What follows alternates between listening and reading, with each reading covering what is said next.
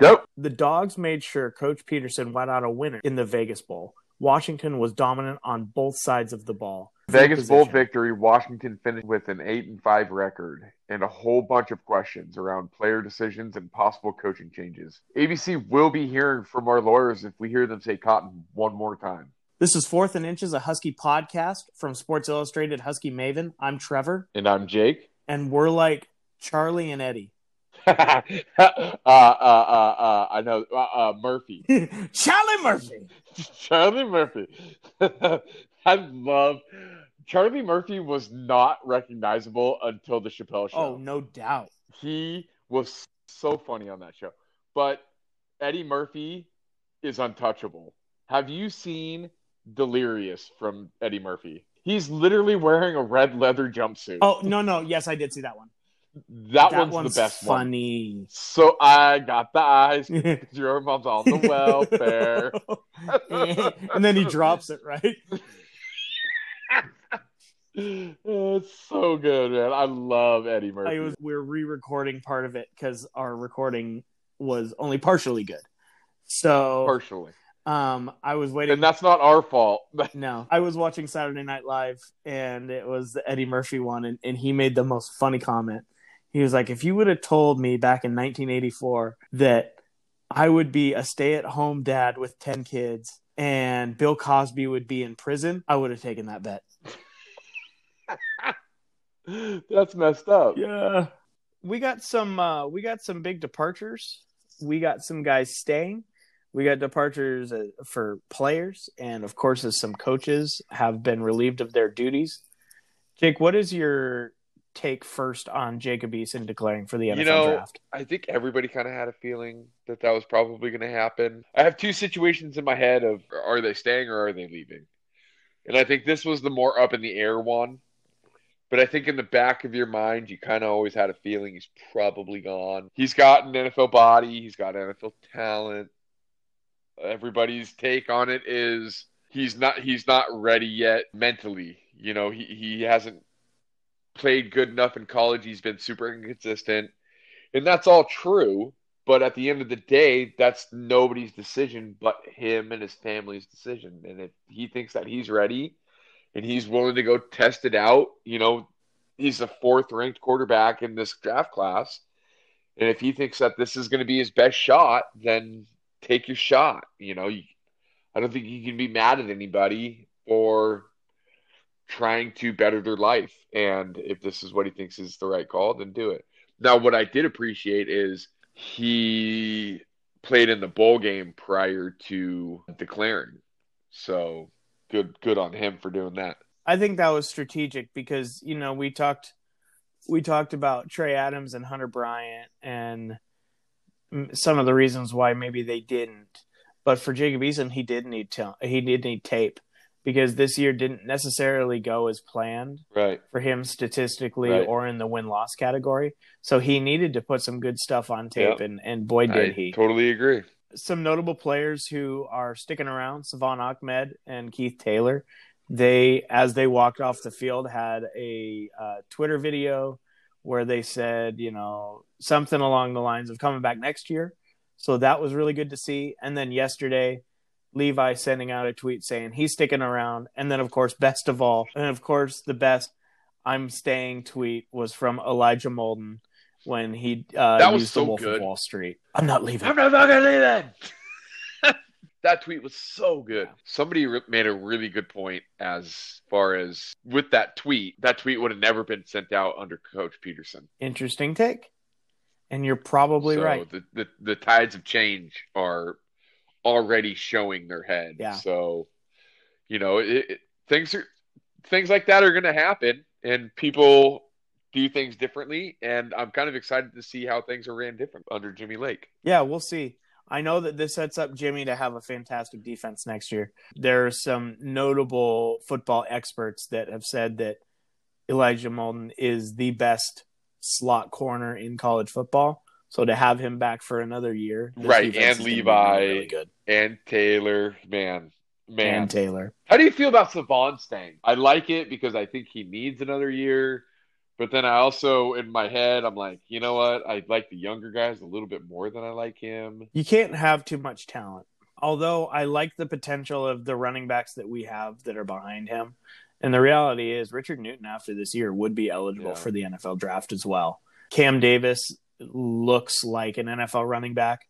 And Sean McGrew is still a really good option. But, you know, football's a war of attrition. And to have as many talented players as possible coming back, I'm always for. And he has elite NFL speed, which can kill in college football.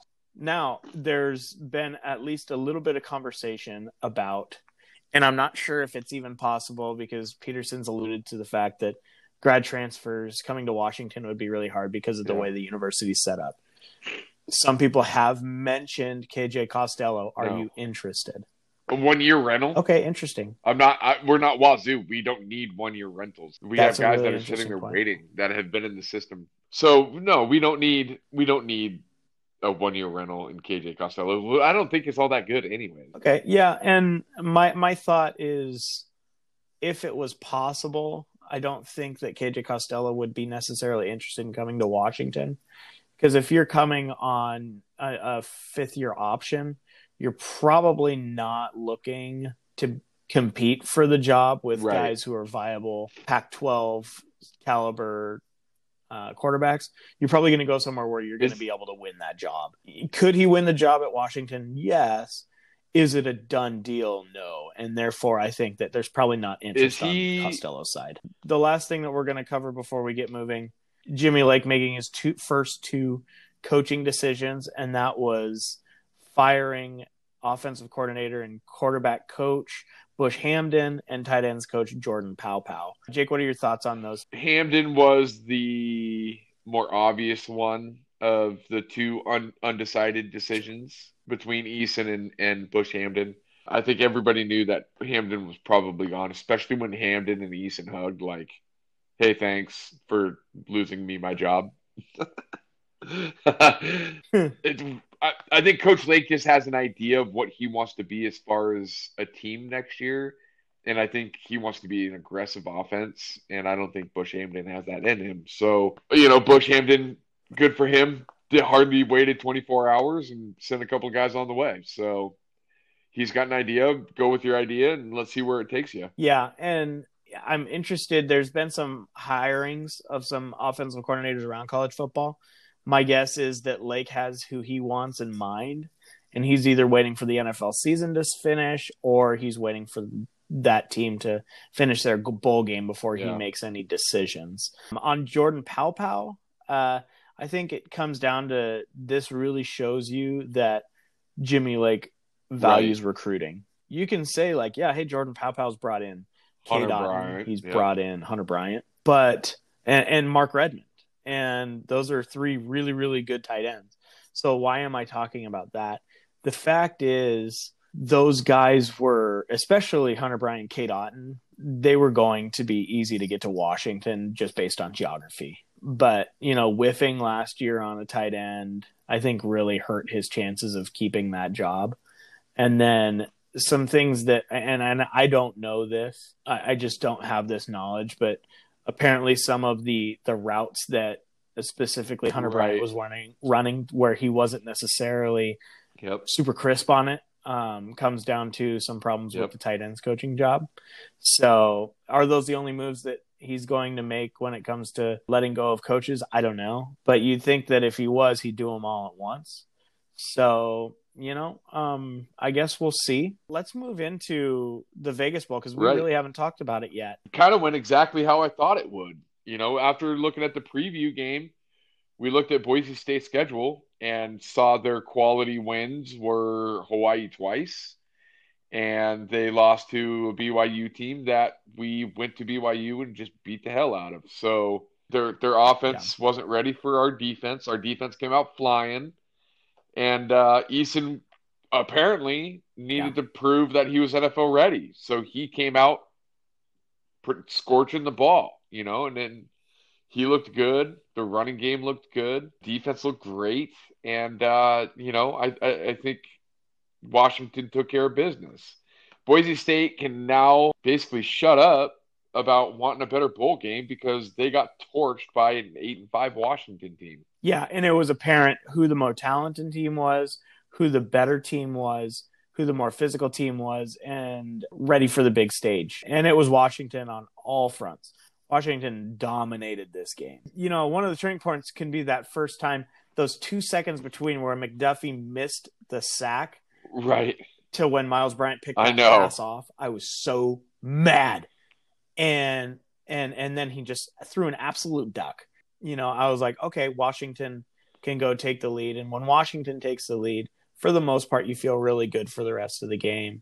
But the big turning point for me, Jake, was when the defense was able to stop Boise State in the third quarter. Henderson, who had success scoring Boise State's only touchdown of the game, when he was able to use some misdirection to put off balance a Washington defense that had been dominating and score that first touchdown. You thought, okay, maybe they're going to make it a game. If they score again, it's a 2-score game. On a bootleg out to his right, he's looking, he shoots the ball with, you know, almost a 0% chance for that receiver to catch that ball in bounds. Washington gets the ball after the turnover on downs, and the game is essentially over.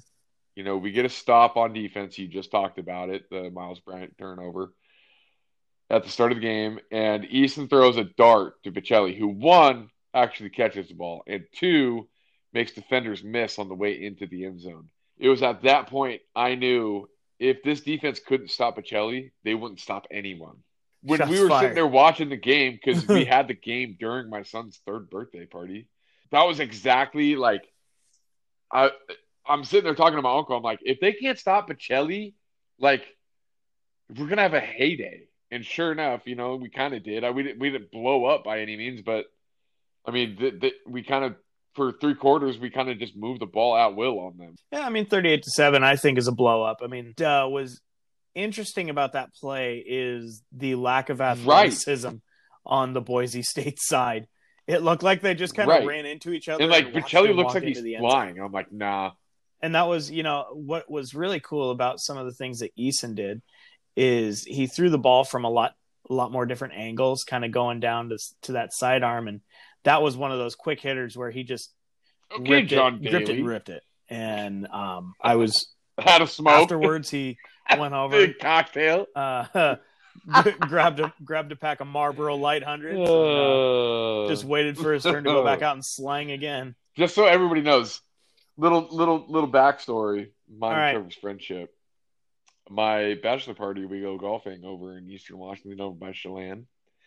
And for the first time in my life, I watched somebody.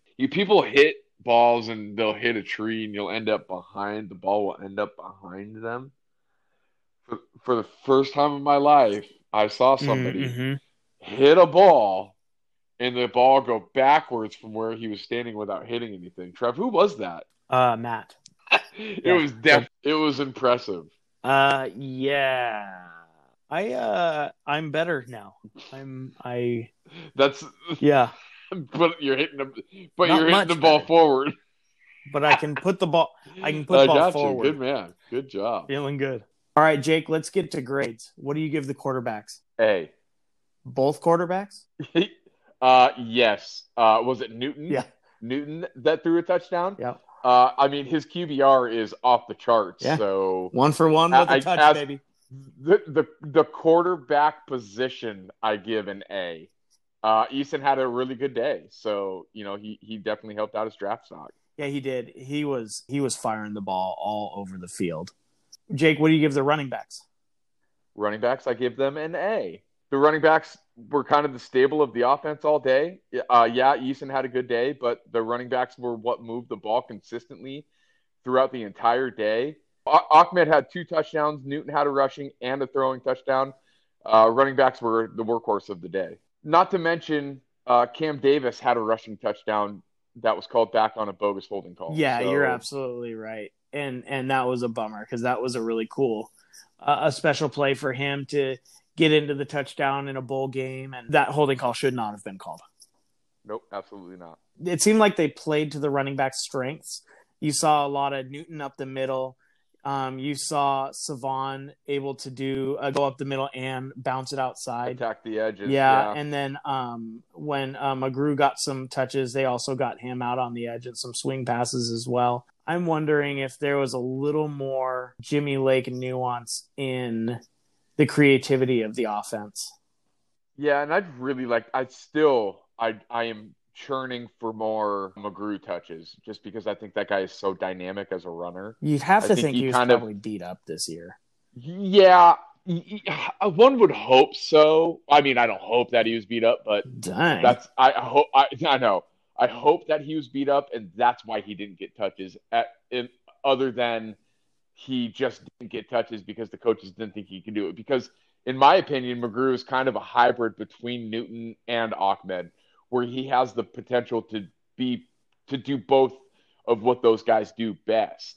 And he might, he's a master of none, but exceptional at both, and I think that he has the potential to be a really good back for this team moving into the future. Yeah. Which, I mean, it's funny that you say that. That's a 5'7" guy. That's about 180 pounds, but he does fall forward. Jake, what do you give the wide receivers? I don't know if you've noticed the pattern here, but I'm going to give them an A. I'm going to find the pattern out eventually.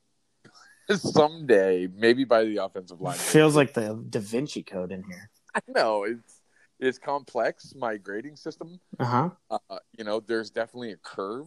This might be my first or second A of the year for the wide receiver group. There has not been many. I do know that. This bumps their GPA up a little bit. Yeah, they moved up to like a 2.2 GPA average. I liked that there weren't any dropped balls. And we'll clump tight ends into this group because really there was only one tight end because Hunter Bryant was out. Devin Culp got some run, but he didn't get any catches. So we'll just throw Cotton into this fold. And he definitely boosts this grade up because, that catch that he made along the sideline was spectacular. Unbelievable. I mean, it didn't get a whole lot of net yardage, but, man, the difficulty on that catch was amazing. So there was a couple of really cool things about that play because that was a really small window that Eason was throwing into, and he was going across the hashes. And he threw that out route to Otton, who – just stuck his big mitt out and caught it with one hand, brought it in for a small gain. But the level of difficulty on that throw and that catch were very, very high. Now, Trev, you know me, just a little bit. We've hung out once or twice. Yeah. I'm a big guy. I'm 6'5", 250. Yeah. A little athletic. If I tried to catch that ball, my wrist is breaking off and my hand is falling to the ground. Yeah, that's an interesting way to put it because for a big guy, you have pretty good hands. I would be interested to see, and maybe we get your brother-in-law out to throw you a fastball out there because I don't got the wing to do it. There's no way. There's no way I make that catch. Well, if I'm covering you, I'm going the opposite way for six. If you're covering me, I'm going to the hospital with a torn ACL because you're taking a cheap shot. Even uncovered, I'm not making that catch. I think that the level of difficulty on that catch is an A+. Yeah. And everything about that catch just baffled me. I had to watch it like 4 times. One thing that I want to talk about with the receivers is the receivers, especially Fuller and Bocelli, have been much maligned, and for good reason. They've been criticized. People, of course, have gone way too far, but it was really nice to see them finish their career out strong, and especially a guy like Bocelli, who's really lost his job over the year, to come out and have a really strong final game of his football career, I think was a pretty cool moment. And score a touchdown. Exactly. He didn't score many. Yeah, and I think that him and the way that he scored that touchdown was pretty spectacular too. So I think I agree with you on that, Trev. I think that that was a special moment for them to go out in a good win with a good story and for them to play well. I think that's important for them moving forward with this team. It brings the confidence in this wide receiver room up. Earl Bynum having a decent day. He's moving forward with this team. He'll be a contender for that number one spot next year. You know, who knows who's going to get it? You know, a lot of people are instantly giving Puka Nacua the number one wide receiver spot, but there's talent all around this room. So, you know, Bynum's going to be a part of it regardless. And Ty Jones is coming back. So, you know, I'm interested to see where this wide receiver room goes moving forward. I'm interested to see how Lake uses somebody like Ty Jones, who is a big body and played in the Vegas Bowl. He didn't get any targets or any receptions. How do you utilize a skill set like his? And that wide receiver room is stacked. I almost think I'm fearful of Ty Jones kind of getting having a career that parallels Kasen Williams, where he has a nasty injury that sets his body back, and he never turns into the same guy he was before the injury. So I'm really interested to watch where Ty Jones' recovery and his playing ability and time comes into play next year. Well, Ty Jones, it was a hand injury. He's a wide receiver that catches balls with his hands. Yeah, I agree. And he has dropped balls. I don't see them necessarily the same, because when I think of Kasen Williams, he was pretty polished coming in. He was a star. And then when he broke his foot, he wasn't able to recover in time for his senior year, where Ty Jones, we're still waiting for him to be that guy. Sure. And that's where I see the difference is, will this injury and, you know, essentially a nullified year, will this set him back? Has he been able to work on his footwork? What has he done to keep himself engaged with this roster? And that's something we don't know, and we're not going to see till spring ball and the next year for sure. Absolutely. Jake, what do you give the offensive lineman? I'm going to have you guess based on the Da Vinci Code. Give me what you think I'm going to give the offensive lineman. So quarterbacks, you went A. Yeah. Running backs, you went A. Receivers and tight ends, you went A. Uh-huh. Shot in the dark, A. Shot hit. Woo-hoo, good goal. Bullseye. Champion.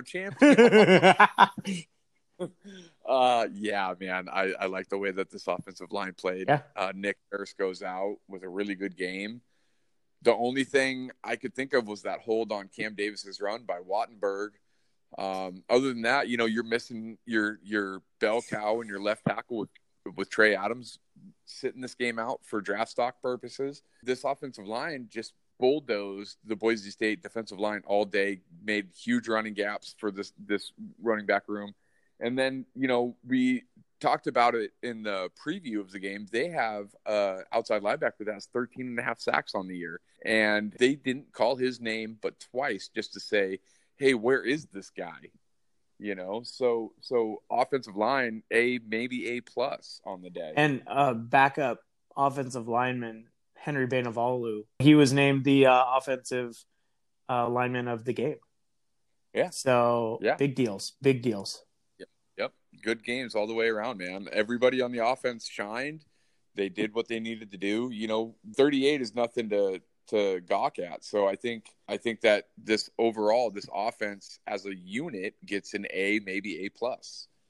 Oh, I totally agree. 38 points against a team that thought they should be in a New Year's Six Bowl. Yeah. Well, we proved that wrong. Let's move to the defense. Defensive line. What do you give them? A. They pushed Boise State's offensive line back into the backfield. They were absolutely all over both quarterbacks for Boise State. There wasn't a lot of time. There wasn't a lot of room, which allowed the defensive backs to be really, really aggressive as well. If you're putting pressure on the quarterback and you're making the running back change direction early, you're doing your job as an interior lineman as well. Yeah, absolutely. And what helped out the interior lineman as well was some really well-timed blitzes. Yeah. Secondary, you know, that interception that the quarterback from Boise State threw in the first quarter was a super well-timed blitz by McDuffie. He somehow miraculously missed the quarterback, but it led to a forced error that was a really errant throw. I was a little shocked by that throw just because looking at the tape, there was three defenders blanketing the one wide receiver that he had on route. I'm an elementary school teacher. That looked like he was playing flyers up. Didn't it? Yeah. When he avoided McDuffie, and it's not like somebody was in his lap immediately. Yeah. You know, so he just threw a ball up. Hey, go get it. Yeah. Linebackers, I'm going to give an A. Wellington finishing his Husky career second on the team in tackles. Olafucio becoming a household name is really, really good for this Washington program where the middle linebackers at times were maligned. It was nice to see Brandon Wellington, a four-star, highly regarded guy who didn't necessarily have the career that we all thought he would have, to go out second on the team in tackles and giving up only 7 points to a Boise State offense. I think that warrants an A. DBs. I'm going to lump them all in together, and I'm going to give them an A+. Okay. That unit has been really them and the defensive line, right, have been really pretty good all year. And at times the defensive backs have looked elite. Yeah. On the other side of that, sometimes there's been some communication issues where we've seen over the top. Yeah, we've seen 40-yard plays given up by the secondary for the first time in years. Yeah. So bringing in a Boise State offense that it was ranked in the top 40 to hold them to 7 points and to absolutely confuse both quarterbacks. That's what we like to see. And then of course, getting two interceptions, one from Elijah Molden and of course the other from Miles Bryant, a great way to end his career. And for Elijah Molden, a great way to end his junior year. And he's not leaving. Yeah, I totally agree. I think next year you're not going, especially with the amount of returners on this defense, I don't think you're going to see the amount of 40-yard passes over the top of kids that you saw this year. And it seemed like every time that those 40-yard passes happened, it was over a true freshman. Yes. That was in there just making freshman mistakes, and that's okay. They will fix that, and next year that defense will be better. So I'm really looking forward to that. Yeah, and it's going to be really hard for us to wait till a season preview to get into this because it's just on our minds. Jake, who's your offensive MVP? Jacob Eason. Yeah. Kind of has to be. 22-32, 210 yards and a touchdown. He really helped himself out with his draft stock, and because of that reason, he's now going. And you can't blame the kid, man. He played really, really good. You know, everybody had these really high expectations of him. He had some pretty big inconsistencies this year. But in the bowl game against the really good defense, the kid showed. And you kind of got to, you know, give him a hand for the way that he played against this. The last two games really is what you wanted to see from Eason the entire year. A vocal leader that came out, didn't get flustered, he didn't get driven out of the pocket. He stood in the pocket, made decisions, made quick throws, and hit his guys in stride. And those last two games I thought were very impressive. And you really saw a corner being turned with him. And I really appreciated those last two games, and I appreciated what he did for the University of Washington. Yeah, well said. Defensive MVP, hit me. Elijah Molden. Yeah. And it's not close. I mean, he led the team in tackles. He had a half a tackle for loss, and he also had a huge interception at the beginning of the second half that really started to drive the nail into the coffin. So, you know, we've already talked about both of these guys already early in the podcast because they're two major contributors. One is deciding to go to the NFL. The other's coming back, and it's already been said he's widely considered the best nickel corner in college football. Yeah. And he's coming back, and he's going to be a leader on this team as Miles Bryant, one of the more inspirational and vocal leaders on this team, leaves the program. That defensive back room is now, their eyes are going to be on Elijah Molden and Keith Taylor. Yeah. And those are going to be your leaders going forward, and Elijah Molden shows time and time again that he's up for the challenge of not just talking the talk, but walking the walk. Totally agree. And my favorite part about you picking Elijah Molden is that I nailed the head on the coffin. That doesn't. I need to get you a proverb book. I hit the nail on the coffin. I hate you. Both of my picks in the preview show, I said East and Molden. And guess what? You proved me to be the smartest guy in the room. And I'm in a room of one, so thank you, Trev. I am also in a room of one because it is 12:41 at night in the morning. Everybody in my house is asleep. As is mine. All right, that'll do it for Fourth and Inches, a Husky podcast. Make sure you tell all your friends about us. Go onto your favorite podcast platform, rate and review, give us those 5 stars, and check out our other podcast, Husky Hardcourt, with Jake and I and former Husky legend Noah Dickerson as we cover the Washington men's basketball team. And check out si.com/college/Washington for more great Husky daily content. Go Dogs. Go Dogs.